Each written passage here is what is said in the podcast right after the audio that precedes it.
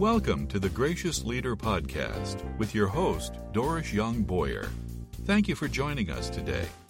The mission of this podcast is for you to hear from experts the power of graciousness to help you create the life you want and lead others to do the same. You will learn strategies and techniques to transform awkward situations, insights to create and sustain relationships, strategies to develop collaborative cultures, and proven methods to lead with poise and power. Here's Doris. Conversation continues. This is the second part of last week's conversation. I asked you to ask me the question about ethics versus etiquette, and it's something that I, I teach in my courses, but ultimately, why does it matter if one is more important if we need both? And if well, and, it's not a it's not a contest yes. really. And and the, the, the interesting thing about it is is not that we just need both. We can have both. But yes. I, I but I always worry, I, I wonder if if just be if, if because a person is trustworthy around your possessions or or if a person can you know, set the right table. And I, I want to get graciousness beyond this whole table business, but because they can set the right table and they don't they don't cut their their toenails, if that makes them gracious. To me, gracious is it's heart centered. It is about your presence and your mindset. And I have to think more about it. I'm not sure that everybody who is not everybody, but I'm not sure that being ethical and being ungracious. Can coexist? Yeah there's I, I still think that the the ethical person who is ungracious it affects their ethics. I, well okay this is this is extremely important. I want to get really specific here. Can you give a specific example of how somebody who might seem to be ethical and trustworthy if they're ungracious that it actually does affect their ethical behavior. What's a specific example of that? Yeah and, and you know what? I, I, I have to think about it. It's more of a, a thought and a, a beginning belief than a than a hard example that i have. So it's something that i would have to think some more about. I'm trying to pull up someone who i i i don't have it i don't have an answer. Uh, well when if you do some more thinking about it and and uh, decide you you know if you have an example of that, I would like to know because I, am thinking again of, of a specific person, and I know that the person's friends are gracious in allowing for this because we love this person so much. And would it be nice if this person's rough exteriors were smooth over? Yes, but but also whenever I start thinking about someone else like that, I I have to ask myself, I'll bet there are things as hard as it is for me to believe I'll bet there are things about me other people don't like, but they put up with it because I offer more than I'm the, the things that I offer that are positive outweigh those negatives. I would think that that's true. I, I would think that that's true of all of us, that there is always something. So where do we go with this? How do we how do we help people in terms of graciousness, in terms of etiquette, in terms of ethics? You know, what what I want this show to be is for people to walk away with tips and strategies that will make their life better, uh, make their world better, make it better for you and for me. What what can we what can we share with people? Yes. So there are two takeaways. One comes from me and one comes from you. The one that comes from me is it takes very little effort to make a big difference in someone's life by thanking them. And a very easy way to do that is by writing them an unsolicited recommendation on LinkedIn. And uh, I mentioned that I would give people the ebook I've written that shows you how to do this. Um, if you if, just write to me at bruce at theethicsguy.com and I'll send it to you. Uh, or write uh, through my website, theethicsguy.com. Say you heard the interview and you want the, the ebook on uh, LinkedIn, and I'll send it to you. Many years ago, I was in, involved with uh, the pro feminist men's movement. And um, there was now, which uh, men's movement? It was called. Well, there you see, in the early '90s, there were at least three different strands of the so-called men's movement. There was the mythopoetic branch that mm-hmm. Robert Bly and Iron John gave rise to, with drum circles and so forth. And there was the men's rights group, which felt that uh, like Mel Feit is the FEIT was the the leader and still is the leader of that. Uh, these folks feel put upon and feel that men don't are are oppressed in our society. Women, it's not women, it's men.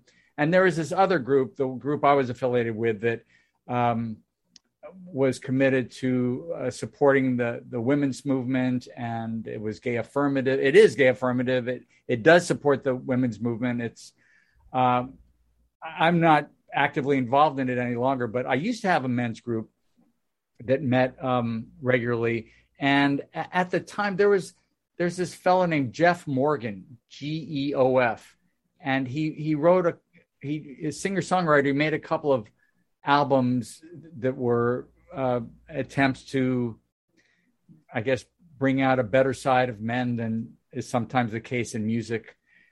And there was, I bring this up because there's this one song in there called Talk It Over. And it was about the importance of talking, whatever the problem is in a relationship, that you, we have to find the courage to address it. And, and it's, it's always difficult. And whenever I'm, I'm tempted to say, ah, to heck with it, why even bring this up? I think about that song and I can't think of a time where if I do it right, if I bring up the issue and it, and it's done in a respectful way, I can't think of a time where I regretted it later. But I have regretted not bringing things up, not giving people the the saying that I I try to live by that I believe I invented, but maybe somebody else thought of it before me. Is people will pleasantly surprise you if you only give them the chance. Mm-hmm. I think that's true. I do too.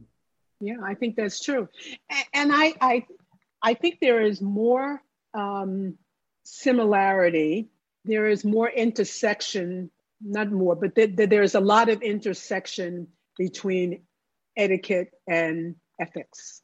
Well, uh, like we were saying before, they're they're both important, and and uh, a good society would make room for both. And for those of us who believe, you know, no matter how good we are, we can do better it, it behooves us to study both. And I, I, see that both Emily Post and, um, uh, Amy Vanderbilt have updated versions of their books on on etiquette, and um, mm-hmm. um, this conversation is prompting me to want to get the, the most recent edition of one of those and, and read it because.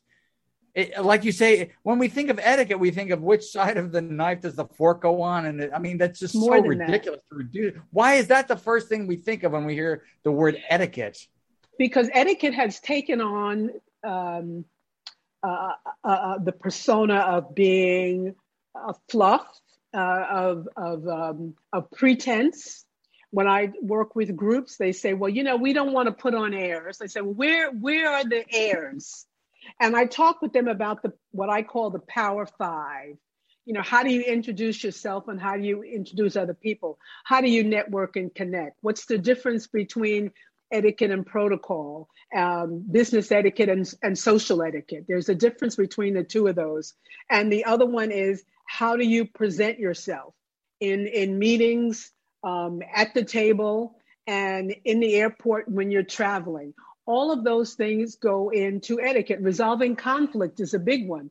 That's part of etiquette, knowing, and, and none of us likes to, to address conflict and talk and the, uh, uh, the the idea of what it is is what I talk about in etiquette. A conflict is not when it's this big conflagration. It is those small daily things that are awkward that we don't necessarily know how to handle and we let them go. And they get bigger and bigger and bigger and bigger. And then we have this thing we need to handle. So we talk about what are the words that trigger conflict? What does conflict look like for you? It may be the cap off the toothpaste. Sometimes it starts with a small little thing that can grow larger and larger. So etiquette is a is about how do we wheel, how do we oil the, the, the wheels of relationships so that we can create and sustain relationships that support us in my, our personal life and that support the business bottom line. For my role in, as, in human resources, people left because they were not comfortable with how they were being treated. And they left with all the company intelligence, especially those people who had been there for a long time. And it boiled down to very small things. One woman left the company, her one of her parents died, and her colleagues and her boss sent her a card, but nobody came to the service or nobody um, bothered to give her a phone call, all those kinds of things. And she thought, I can't work here. I can't, you don't care enough about me. That that hurt me. Another situation where there was a woman who worked for the New York office of a big company, and she was on the West Coast, and the company had been sold and bought by another company. And they called all the, the employees together and announced it to them before it went to the press. She learned from a girlfriend who said, How are you? What do you think? Is your job going to be okay? And she said, I don't know, what are you talking about? Nobody thought to call her on the West Coast because of the three hour difference to tell her. And she found out the same time the rest of the world found out. Boy, oh boy. And she didn't leave the company, but she was a disruptive force because she felt that she was not honored in that particular. That was a small thing that, I mean, it was just send her the press release for heaven's sake if you don't want to call if you think she's sleeping. So those kind of small things we talk about the etiquette of awkward situations. So it's it's much more than your fork and where you put your napkin. Those are the those are the behavior side, what I call the beauty of behavior, because I think that that's a real thing, um, and I think that that's important. But if you if you decide not to do that, there are still other etiquette principles that that make human relationships work. Well, um, I would love to continue this because I think we're just scratching the surface. But I made a promise to a client that I would be on a call. So personally, I'm going to have to split. But thank you so much for inviting me, and I always love talking with you, and I always learn so much. This is wonderful, and so we'll we'll get together another time. Always a pleasure. Joy. Take care. Thank you so Thank much. Take care. Bye bye. That's our show for today. Thank you for listening. Please subscribe to our podcast. You will find us on Audible C Suite Radio, Spotify, and many other podcast platforms. We'll see you next time. And remember, the gracious leader is a powerful leader.